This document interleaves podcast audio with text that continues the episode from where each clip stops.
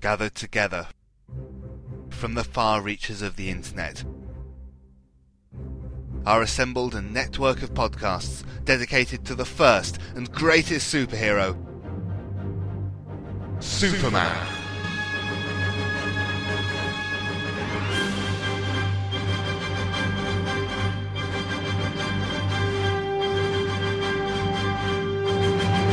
Superman Podcast Network is dedicated to covering all aspects of the Superman legend, featuring The Thrilling Adventures of Superman. Golden Age Superman. the Superman Fan Podcast. Superman in the Bronze Age. From Crisis to Crisis, a Superman podcast. The Shuster Herald Podcast. It's Superman. The Carousel Podcast. The Amateur Steel, a John Henry Allen podcast. The world's best podcast. and Radio KL from SupermanHomepage.com. join hosts Michael Bradley. John Wilson. Billy Hogan. Charlie Niemeyer. J. David Weeder. Jeffrey Taylor. Michael Bailey. Scott Gardner. Sam Rizzo. Danny Sapp. Matthew Epps. I'm Isaac. I'm Adam, Dave Eunice and co-host Scotty V. at supermanpodcastnetwork.com. Rocketed as a baby from the exploding planet Krypton, Kal-El came to Earth, whose environment gave him fantastic powers. In Metropolis, he poses as TV newsman Clark Kent, but battles evil the world over as Superman.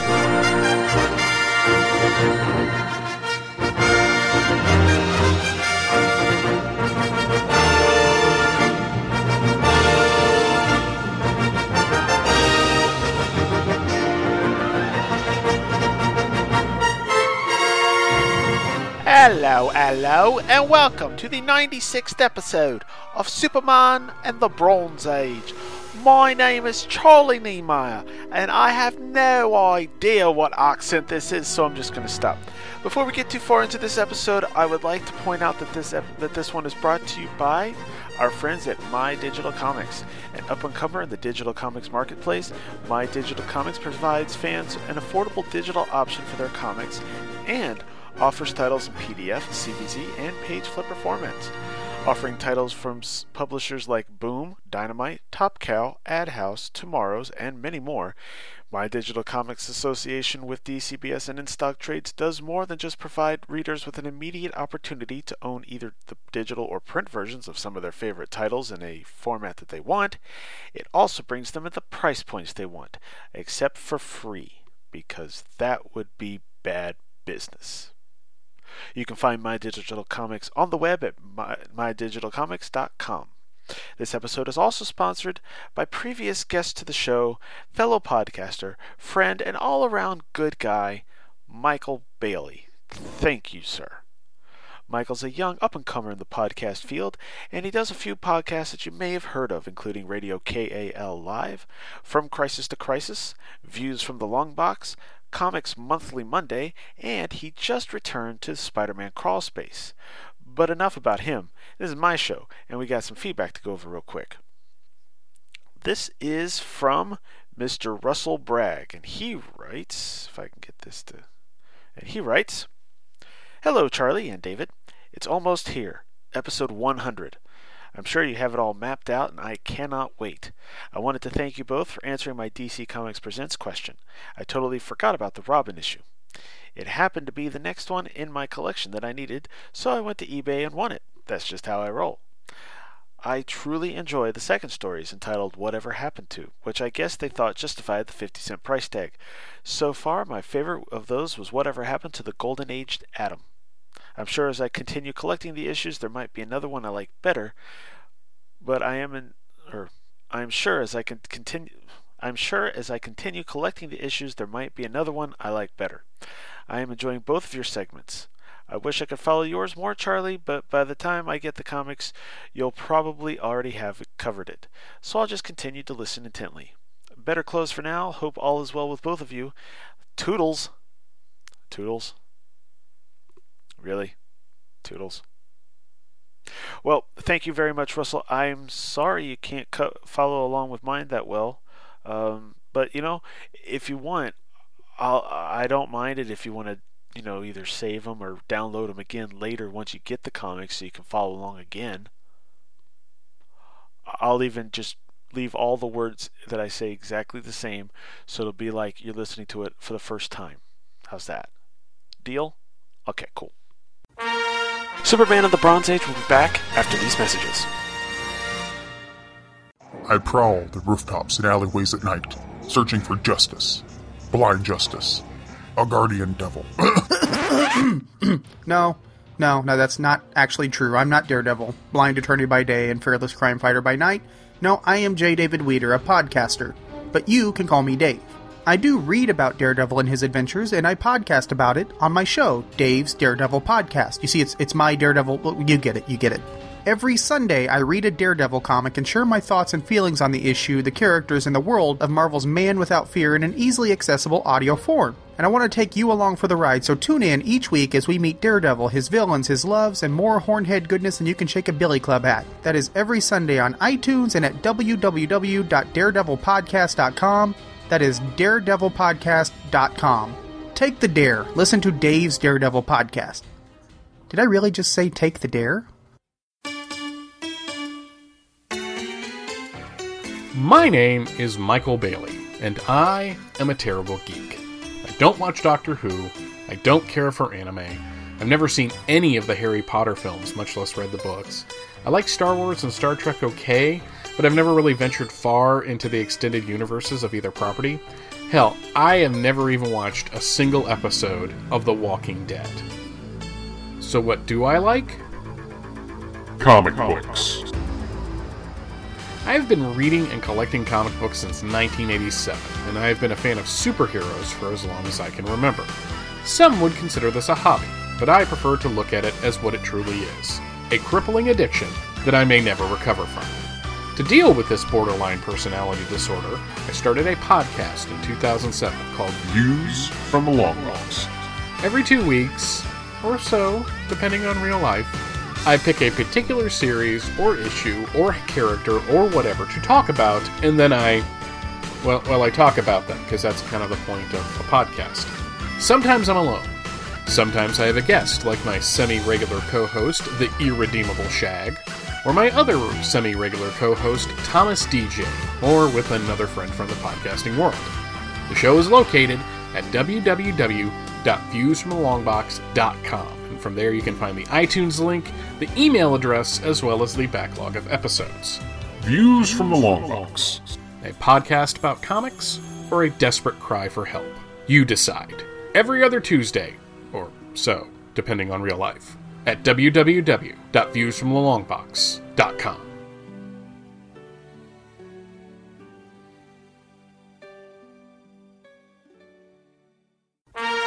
We now return to Superman and the Bronze Age. Superman number 316 had a cover date of October 1977 and an on sale date of July 11th, 1977, with a cover price of 35 cents. The title of the story is The Heart Attack That Crippled Superman. Written by Marty Pasko, penciled by Curt Swan, inked by Dan Adkins, colored by Jerry Serpe, edited by Julie Schwartz, and in the newest credit in the credit box, lettered by Ben Oda. That completes the creative team box uh, for this era of comics. I don't think we got much more until we get start getting associate editors later on in the 80s. So we've got the whole crew now. Yay!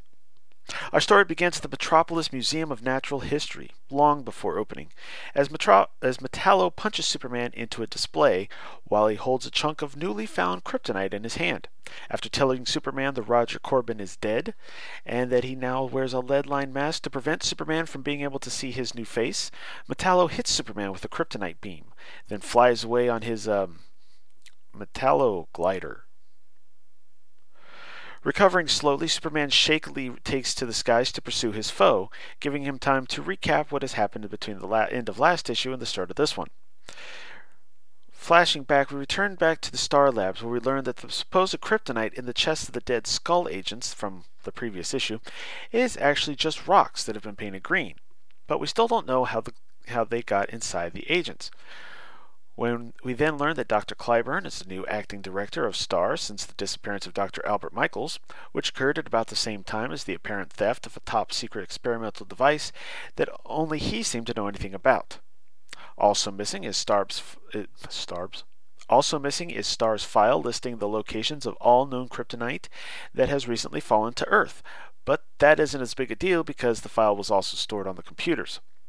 So after Superman gets a copy off of the computer and feeling uneasy about the idea of more kryptonite falling to Earth, Superman then flew out to the city morgue to learn that Metallo's body is no longer there, indicating that he's returned.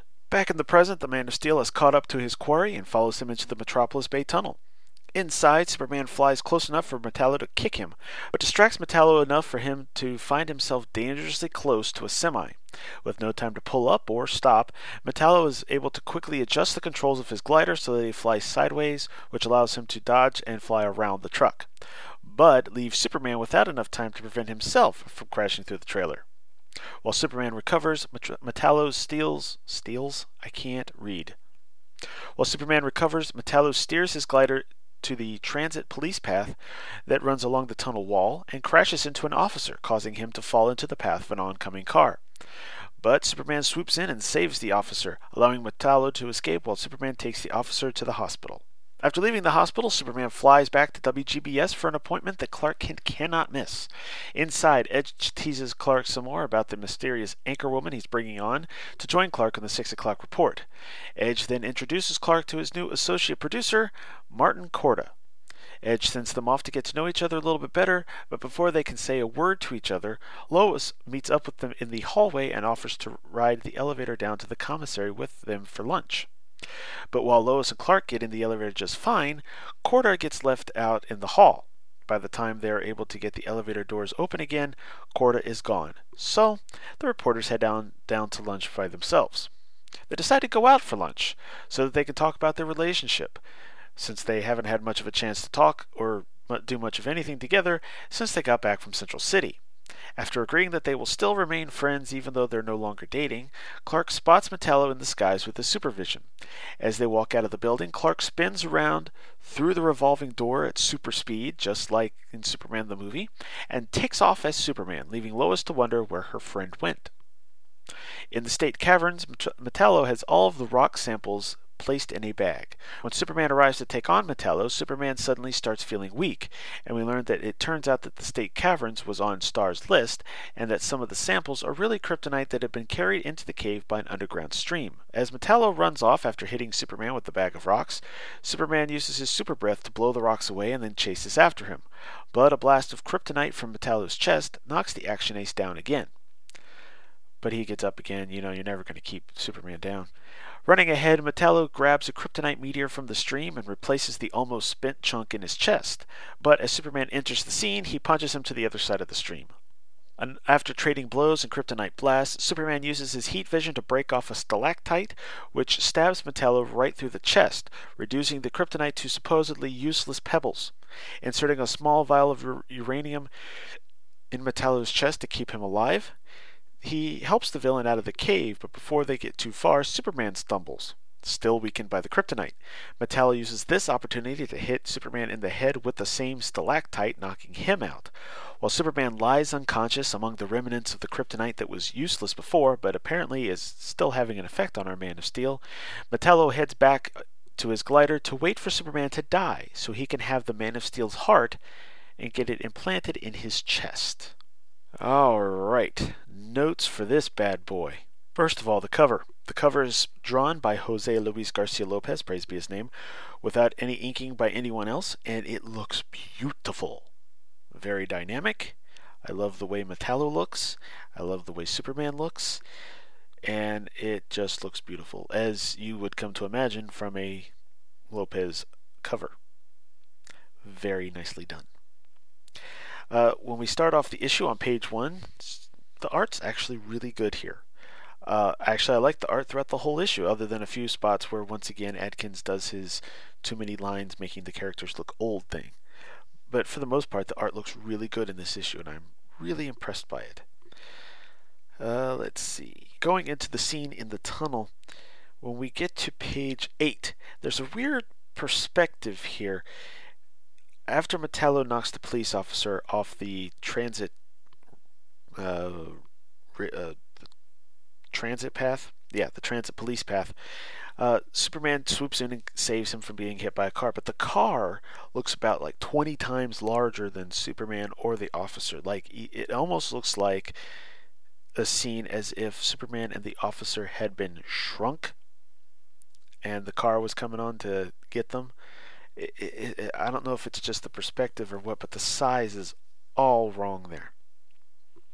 At the bottom of page 8, Morgan Edge's head looks drawn really weird. It looks to me like they start, it's almost like Swan had his head at one angle and then they tried to do a paste job to fix the, the head so that you could see his face better. But you've got mo- part of his head at one angle and his face at a different angle. It just look makes it look like he's turned just part of his face or something. It's really, really awkward. It, it just looks really badly deformed. Uh, the next uh, next page, nine and ten, we have a cute little gag where uh, Edge tries to give Clark some.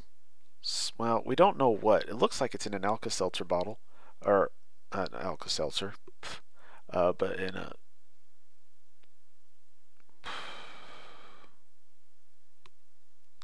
looks like it's in a seltzer water bottle, but it, it apparently is some kind of alcohol. Clark doesn't want to drink it because you know it's Clark, so he dumps it into uh, the a plant pot that Edge has in his office.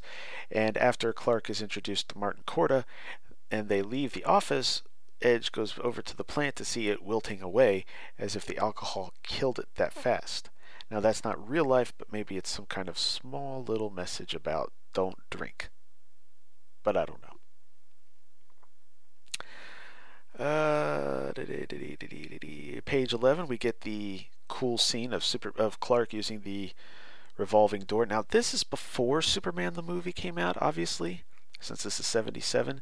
In fact, it was released a year before it came out, and uh, well, actually, the cover date is a year before it came out, and the release date is about a year and a half before the movie comes out.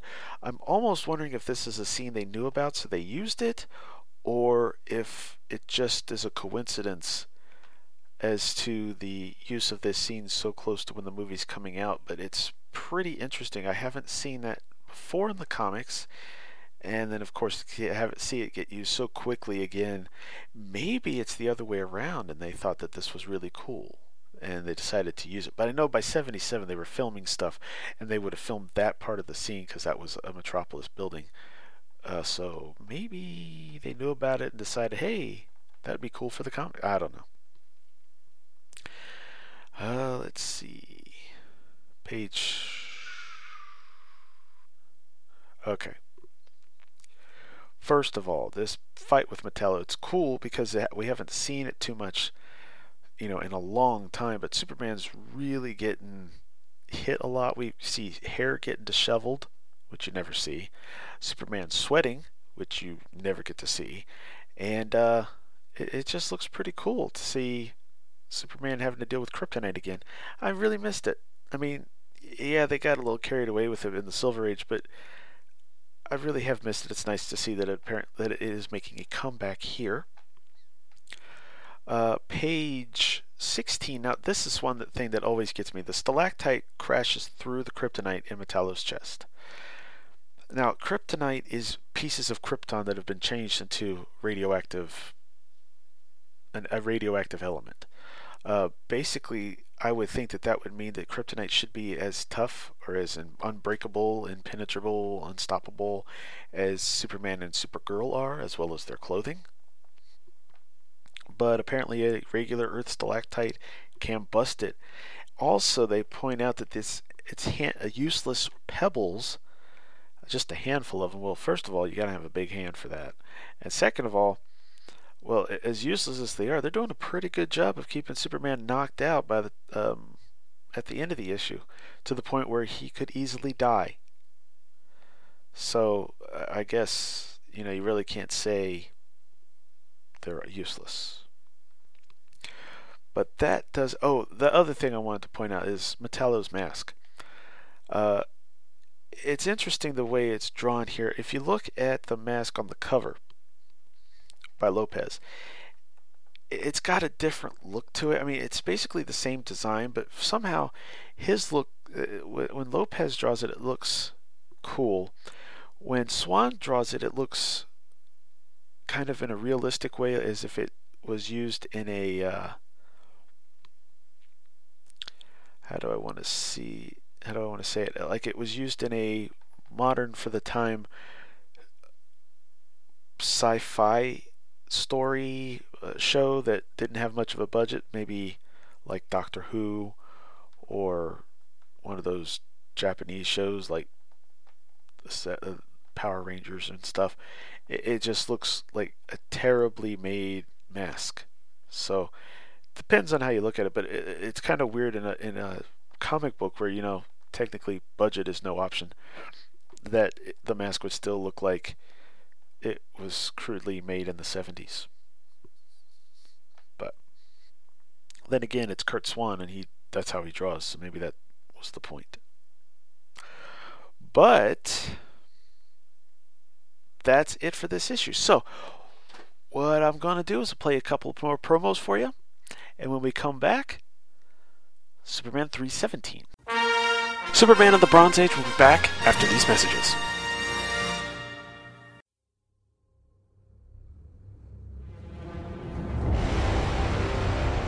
His name is Oliver Queen. For five years, he was stranded on an island with only one goal podcast. I mean, survive. Now he will fulfill his father's dying wish and bring down those who are poisoning his city. My name is Reese Parton. And I'm Lee Busby. I am Dean Hill. And my name is Central JF. And we are The Undertaking. Like most criminal organizations in comics nowadays, we have turned good and we plan to tackle one episode of the new season of Arrow each week. Join The Undertaking at theundertakingpodcast.podomatic.com or on Facebook at facebook.com forward slash arrow The Undertaking. And also on iTunes.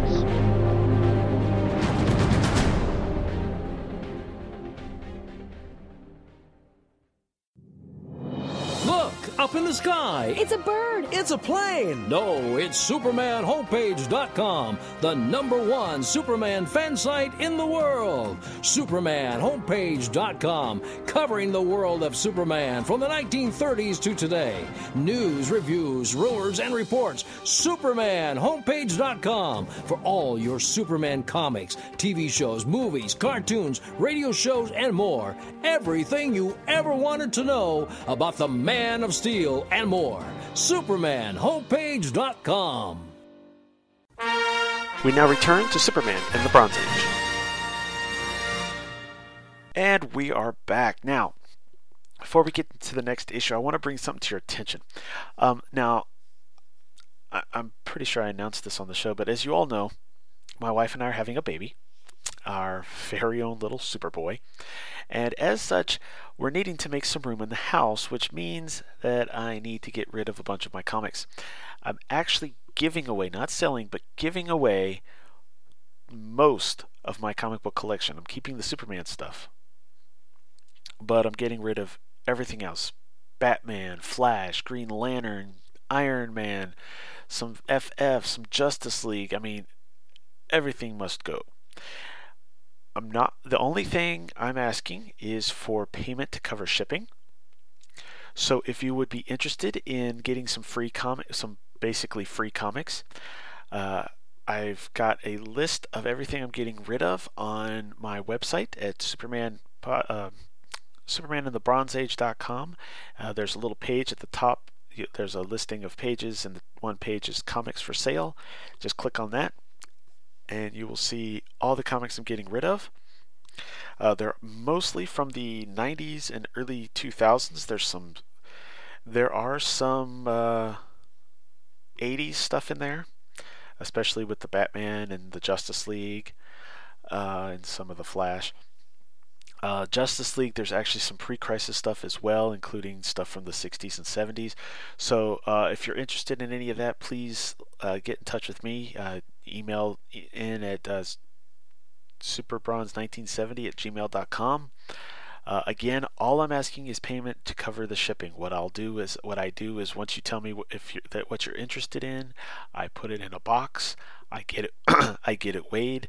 I find out what your zip code is, or if you're international, I find out where the heck I'm sending it, uh, and I use that to use the shipping cost estimator on the website to find out how much it would cost to ship it. I let you know what that says. I ship if you're in the states, I ship it the cheapest way possible, which is media mail, which usually seems to be around five to six bucks.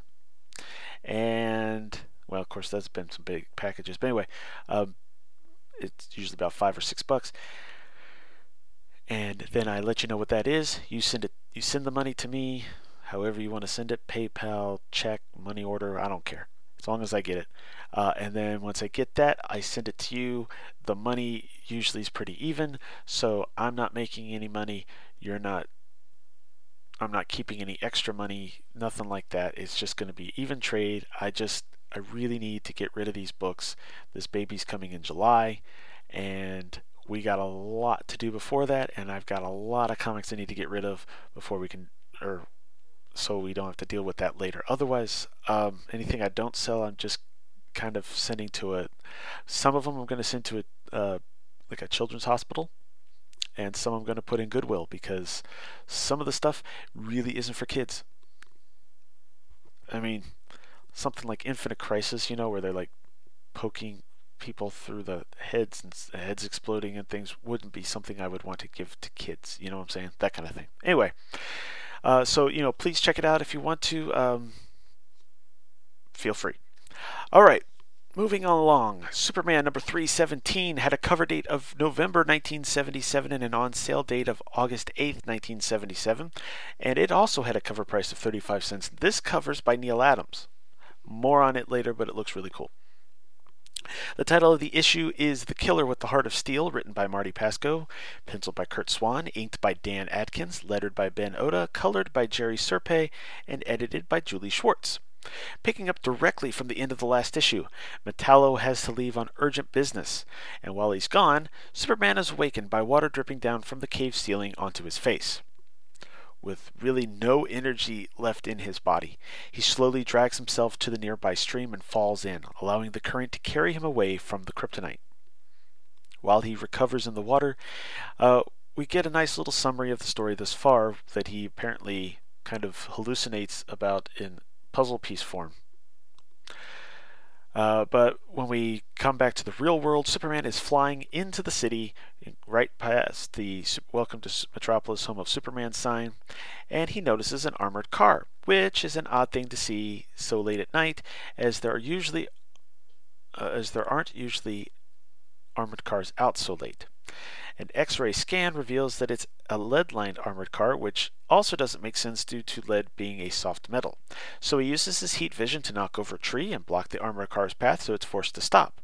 Inside are a couple of uh, Inside are a couple of Skull agents, and the one in the passenger seat fires off a missile, telling Superman that it has a warhead made of a substance that turns to antimatter at speeds greater than 100 miles an hour. Where does where do people get that kind of technology? Anyway, so Superman dodges the missile because if it comes in contact with any kind of positive matter, it would cause an explosion that would pretty much tear the entire universe apart. So Superman takes off after the missile to make sure it doesn't touch anything else. Uh, and in a move that laughs, and I mean laughs, in the face of physics, Superman lifts a section of a nearby suspension bridge out of the way as though it was a rubber band to prevent it from getting hit by the missile. Meanwhile, in a Fleabag hotel in Midtown Metropolis, Metallo secretly uses Star's top secret experimental device, a teleportation ray, to teleport two, va- two fake kryptonite rocks into the chest of the skull agents we just left at the armored car, sending their hearts back to Metropolis's apartment and into a couple of jars. We also learned that the reason that Albert Michaels disappeared is that he went into hiding when he learned that Metallo was after him, as part of his revenge against Skull. Now, maybe it's just me, but I don't remember any reason why he's going against Skull. Maybe it's because of what they did to him, putting him in the Metallo body. It could also be because of the hair he had last time we saw him. But anyway, Metallo's after Skull. Next, he heads out to recover Superman's body, which he believes is still down in the caverns. But Superman's actually still dealing with that antimatter missile.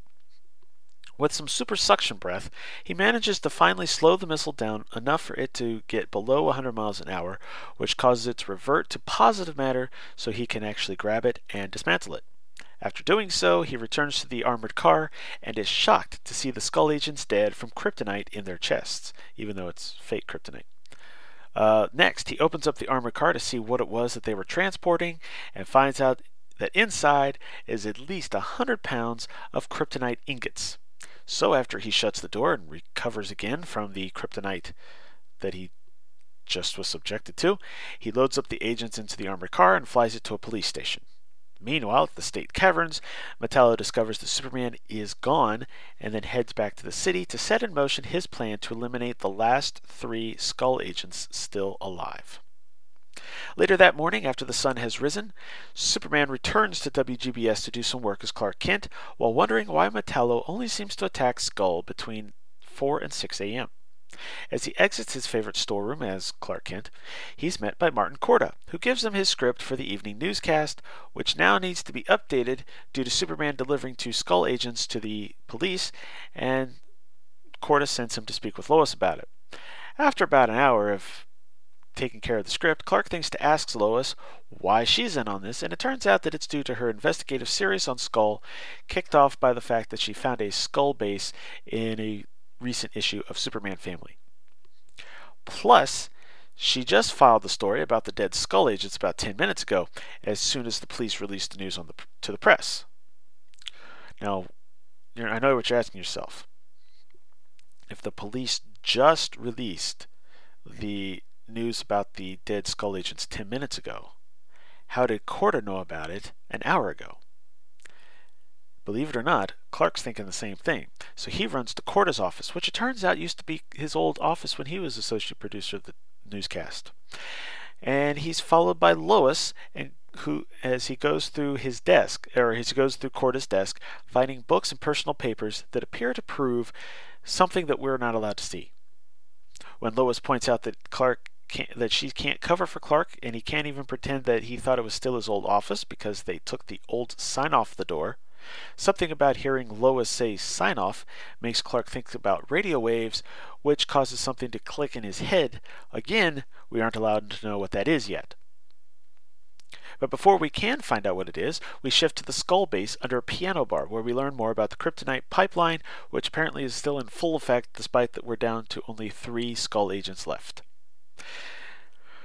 And then Metallo crashes the party after causing one of the walls to disintegrate. But before he can really do anything, Superman arrives and knocks Metallo off his glider, while Lois greets the police by asking why aren't they going in and arresting Metallo.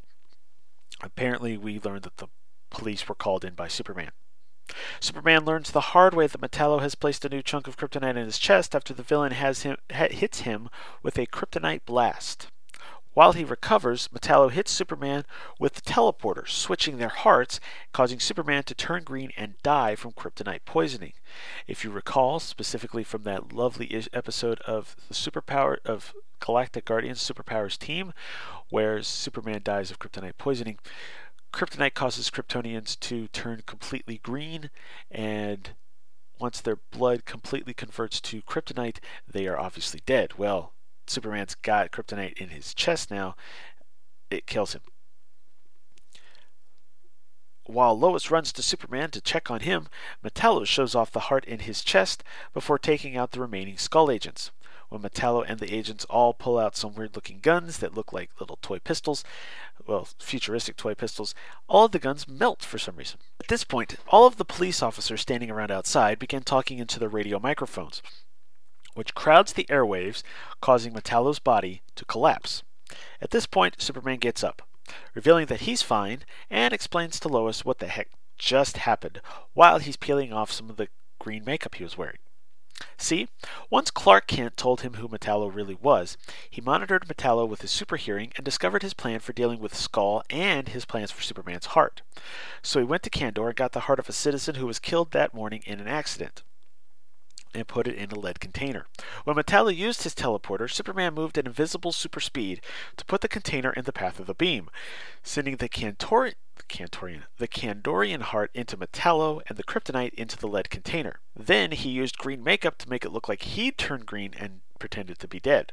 As for Metallo's body, apparently both it and the teleporter are powered by waves of energy transmitted from a power source. Waves that can waves that can be jammed by the strong presence of radio waves, which is why the police radios were able to take down Metallo. This also explains why Metallo, only attacked Skull early in the morning, after most of the radio stations had signed off for the night. See, back in the 70s, TV stations used to, to sign off after the late show, maybe midnightish, maybe 12:30ish, maybe 1 o'clock, and sign up for the evening. No broadcasting of anything except for like that long tone and some kind of a signal thing on the screen. Radios used to do the same thing, but they went on a little longer apparently. Uh, and between the hours of four and six is when most of them had signed off for the for the night. This would allow Superman uh, Metallo to be at basically full power without any chance of any radio waves interfering with his body or with the teleporter. So Superman then removes Metallo's mask to reveal that he was, in fact, Martin Korda, which I believe I had that. As they all turn to leave, one of the Skull agents grabs Lois and removes his mask to reveal that he is, in fact, Albert Michaels. I did not see that coming. While Lois hol- while holding Lois at gunpoint, he orders Superman to set the controls on the teleporter. Then, swearing to rebuild Skull, he activates the machine and teleports away. Then, Superman takes Metallo to a hospital before his body begins rejecting his Kryptonian heart. Later that day, at a meeting at WGBS, Morgan Edge reveals that the real Martin Korda had been abducted by Metallo, but has been found and will join the WGBS staff once he's been released from the hospital. But now comes the announcement we've all been waiting for the new female co anchor person for the 6 o'clock news. Someone compatible with Clark, and who has an impressive background in Metropolis television news. Clark's co anchor is none other than. Wait for it. Lana Lang. Okay, now, unfortunately, that little surprise, which I'm sure was pretty awesome and awe inspiring if you read it in person in 1977 when this issue came out. If you've listened to this show at all, you already knew about this because I've covered issues later where Lana was definitely part of the cast. But, you know, if you pretend, it's not so bad. Um, as far as notes for this issue, let's see. Uh, starting off with the cover, it's pretty interesting. We get Neal Adams again, and in the issue that pretty, in one of the issues that's bringing back Kryptonite, uh, we see him kind of doing a bookend. Uh, as you recall, Superman 233 uh, which has the famous Neal Adams cover of Superman breaking the chains, was the issue that took Kryptonite off the table. This helps bring Kryptonite back to the Superman mythos, and this one has a lot of the same colors. The background is yellow and orange and kind of red. Uh, Superman is front and center. There is some green on it, but this time the green is because of the Kryptonite in Superman's body turning him green. And while he looks very upset, he is flexing his muscles. He looks really really good. This is before Neal Adams went a little off on his art, uh, but this is a very awesome image. It's just beautiful. You'll see, you can see this on the uh, show posting, and if you're using an MP3 player to play this episode, it's tagged in the episode, or at least for me, it will be once I get that far. Uh, page one, with we where we pick up from the end of last issue, we have Metallo basically standing on Superman, uh, talking about how Superman's going to die and he'll get his heart. Uh, again, like last issue, there's a perspective problem on this one. Uh, Metallo looks small and Superman looks like a giant almost, or at least slightly bigger. It, it's it's a really weird perspective. I don't understand it. Um, uh, again, pages three and four, we see the flashback, which is really cool because of the puzzle pieces. These are very weird shaped puzzle pieces that you probably would not normally see in any puzzle, especially in the 70s, but you know, Uh, page 10. Now, I like this scene of Clark taking care, uh, doing, you know, checking in on this as Clark. It gives it a very, well, not too much, but it gives it a little bit of a post-crisis feel because Super, uh, Clark is taking the initiative to do, to check on this, not changing to Superman to check on this, or just checking things out by using his X-ray vision to look in on Martin Korda's desk or whatever. He's actually going in and investigating hands-on, even though it could get him in trouble. The only weird thing is Lana is Lois is kind of uh, being the chicken here. It's a little backwards. Um, moving along on page 11 with the skull base, their table is a skull. Looks like out of an 8 bit video game. It looks weird. But, I mean, it makes sense, I guess. They are skull, but it, it looks kind of weird. Uh, page 13. Now, looking at this after we know how the story ends and after we get the explanation of what happened with Superman, it, it's interesting that the his in the image where he's getting hit by the teleporter beam, while his right hand is pretty visible, but sort of moving, his right hand is a little less visible in the image, and but and moving a little bit more. Now it turns out, if, when you look at the next couple of pages, that that's the hand where he removed the cap, the lead capsule or container from his cape pouch to hold it up in front of the beam, and then put it back in his cape pouch after the tra- teleport had been completed. So it's kind of a nice little detail. It kind of shows that they realized it even on this panel that Swan got had to draw that in. It's just the little detail. You can't see the left hand as much because it's busy doing a little bit more than just moving slightly. It's doing the whole container bit. That was really cool. Uh, like i said based on some of the stuff based on the just new introduction of martin korda last issue i kind of suspected that he was metallo's new um, identity but I did not see this bit with Albert Michaels coming in. I mean, I know he was with Skull, but I didn't think he'd actually wear the full Skull attire, and it, it just kind of came out of nowhere. Also, since Superman set the controls, I would think that Superman might be able to find out, figure out where uh, Michaels went, but apparently he couldn't. And uh, yeah, that's it. Now, this is the end of Dan Adkins inking.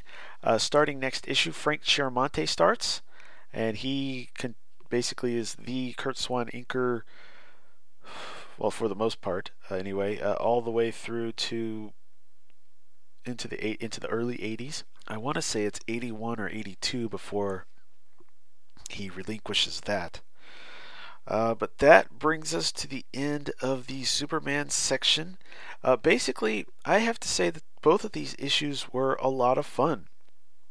It's cool that they flowed so much off of each other, and technically, we have a three part story st- that started last issue. Again, we're continuing a constant storyline instead of just looking in at episodes of a person's life, and, and I kind of like that. I, I I enjoy seeing that. But now it's time for everybody's favorite part of the show as Dave Weeder presents DC Comics Presents. And this time he features a team up with Superman and the Emerald Archer himself, Green Arrow. Meanwhile, at the Hall of Justice.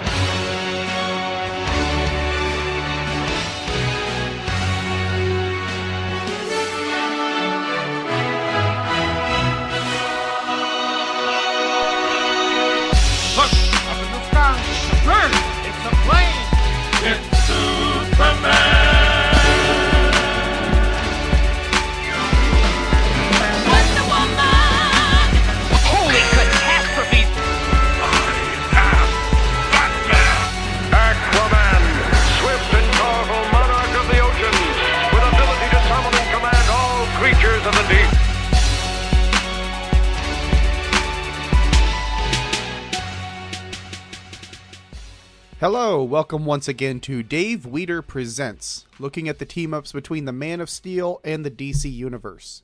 This time around, I shamelessly ride the coattails of the mega successful mega awesome TV show Arrow, airing on the CW every Wednesday.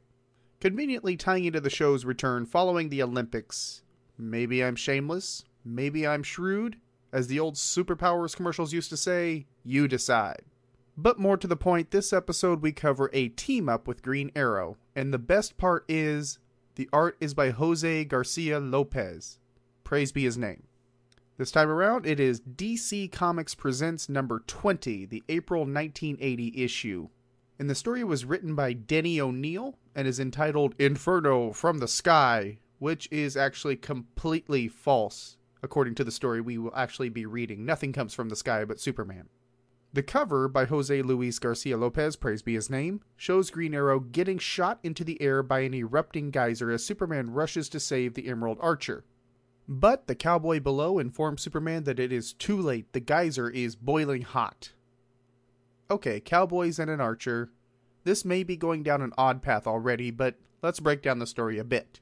We open as Superman casually speaks to some neighborhood kids, unaware of Fred Garner, a man in a cowboy hat trying to reach Clark Kent. As Garner leaves a message on Clark's answering machine regarding one Bo Force, B O, and the word force. Somebody takes a shot at Garner with a gun, sending the cowboy running. Later, at the same Metropolis hotel where Garner is staying, Oliver Queen tries on his Green Arrow costume, which is apparently a new version made by Black Canary. And this is when he hears a shout from the hallway. When Green Arrow goes to check it out, he finds Garner shot by a pair of Stetson wearing assassins and chases them. One falls to a bolo arrow before making it very far, while the other makes it all the way to the roof, but hadn't counted on Green Arrow using an arrow to join him. But by the time Green Arrow gets back to Garner, the man dies after mentioning Bo Force and having enough fuel to last for years. While Superman does some random good deeds, helps an older couple with a changing of a tire, Oliver Queen investigates Bo Force, who has found a geyser in the southwest that acts as a powerful fuel, and a volatile fuel, which, I mean, it sets a car on fire with the potency. That should tell you something. Oliver is assaulted and escorted off the property, while back in Metropolis, Clark finally gets Fred Garner's message about Bo Force and feigns being sick to slip away from Lois and Jimmy. Back in the Southwest, Ollie has geared up as Green Arrow and flies in by plane, but meets with anti aircraft cannons. The Emerald Archer parachutes down onto the property and fights Force's veritable army of cronies, but they overpower Green Arrow and take him prisoner. Green Arrow is placed on a scaffolding over the geyser. Remember, it's volatile fuel, fire as soon as it hits air. And just as the geyser erupts, Superman saves Green Arrow from certain doom by freezing the spray, and the two get to work with Arrow rounding up Bo Force's men and Superman working to stop the volatile reaction of the geyser. The nearby town is saved from geyser eruptions by the Man of Steel's quick thinking in plugging the open rifts, and Bo Force is captured after trying to shoot Green Arrow. With a pair of arrows in his guns, Bo Force is done for, and Superman tells Force and Green Arrow and the audience that the geyser is now exhausted and will never erupt again. The end. Wow, this issue was. Wait, a geyser? We have the world's greatest hero, Superman, teaming up with the awesome Green Arrow, and they fight cowboys. Over a geyser! I, I, I think I need an adult to explain this to me. Another thing I want to know is why is the first half of the issue all kinds of awesome? You have Green Arrow capturing a couple of murderers, using trick arrows, being snarky, you know, everything cool about Green Arrow. And the second half shows a moment of promise and then just decides to not even try. I mean, it's like a Major League Baseball game. Bases are loaded, bottom of the ninth, great lead, and the batter just hits the ball. It's heading over the wall for a home run, and he just decides not to run the bases. I mean, the story just stops being a story. And never mind that Superman spends 90% of the issue talking with kids, changing flat tires. I can deal with that because, as we're learning, we do shift the spotlight a bit in some of these stories to the guest. But to not bother to give us a substantial third act really torques me. I mean, the faltering begins with Green Arrow captured about to get fired by the geyser, and Superman rescues him. Great scene. And then nothing happens. Nothing of note, nothing exciting, nothing interesting. Superman does some completely unexciting feats, while Green Arrow effortlessly, seemingly, and off panel, off panel, rounds up Force's men to lead to this showdown between Force. And let's not even talk about the name of the villain. Bo Force, Bo, I get it. I mean, we get the spotlight on Green Arrow with a good setup for the climax's inevitable team up. We're on formula, we are good, and then we shift the focus to Superman doing something we have seen umpteen times. Why not treat us to at least a balancing, if nothing else, but a little bit more snark, a little bit more trick arrow? You know, the actual fight, which is way more interesting. And I hear you saying it, but Dave, the bad guys shoot Superman with a spray of the flammable geyser water. Who cares? Superman shakes that stuff off before breakfast. So the climax comes down to a quick draw contest with Force's men watching their surrounding, doing nothing at this point. It's a pair of guns in Force's hands versus Green Arrow's bow. It happens so quickly in just a couple of panels that there's nothing dramatic about this, there's no suspense, and honestly, no interest. And I wouldn't be quite as annoyed if we weren't getting a dud of a Green Arrow story from Denny O'Neil, the guy that arguably put Green Arrow on the map. The guy who took Green Arrow from a Batman ripoff with a bow, just being honest, and made him a viable enough character to inspire a hit TV show. Really? Really? Okay, I've ragged on the story a bit. It's just going to be more ranting if I continue down that path.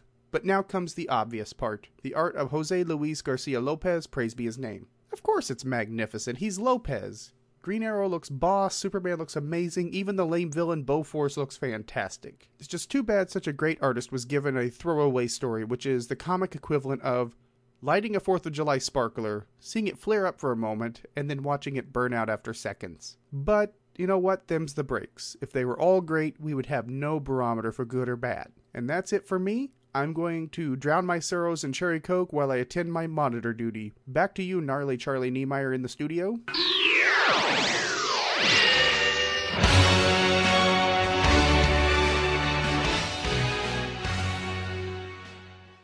All right, thanks, Dave. And that brings us to the end of yet another episode of Superman in the Bronze Age. Just three more before we get to episode 100. Can you believe that? I mean, 100 episodes. I never thought I'd get past the third one. Wow. Anyway, next time Superman meets Pegleg Port- Portia or Portia, depends on how you want to say it, and battles some kind of a monster. Plus, Dave brings us a team up with Dr. Fate. So make sure you come back in just two weeks for more Bronze Age goodness. We shall see you then. You have been listening to Superman in the Bronze Age, hosted by Charlie Niemeyer and J. David Weeder. Show notes can be found at www.supermaninthebronzeage.com, as well as links to the RSS and iTunes feeds and more. You can also find the show on Stitcher Smart Radio, as well as Facebook, where you can get a little notice whenever a new episode is posted. Superman in the Bronze Age is a proud member of both the Superman Podcast Network at www.supermanpodcastnetwork.com and the Comics Podcast Network at www.comicspodcasts.com. Please make sure to check out both sites for more great podcasts. Superman was created by Jerry Siegel and Joe Shuster and is copyright DC Comics. Thank you so much for listening, and God bless.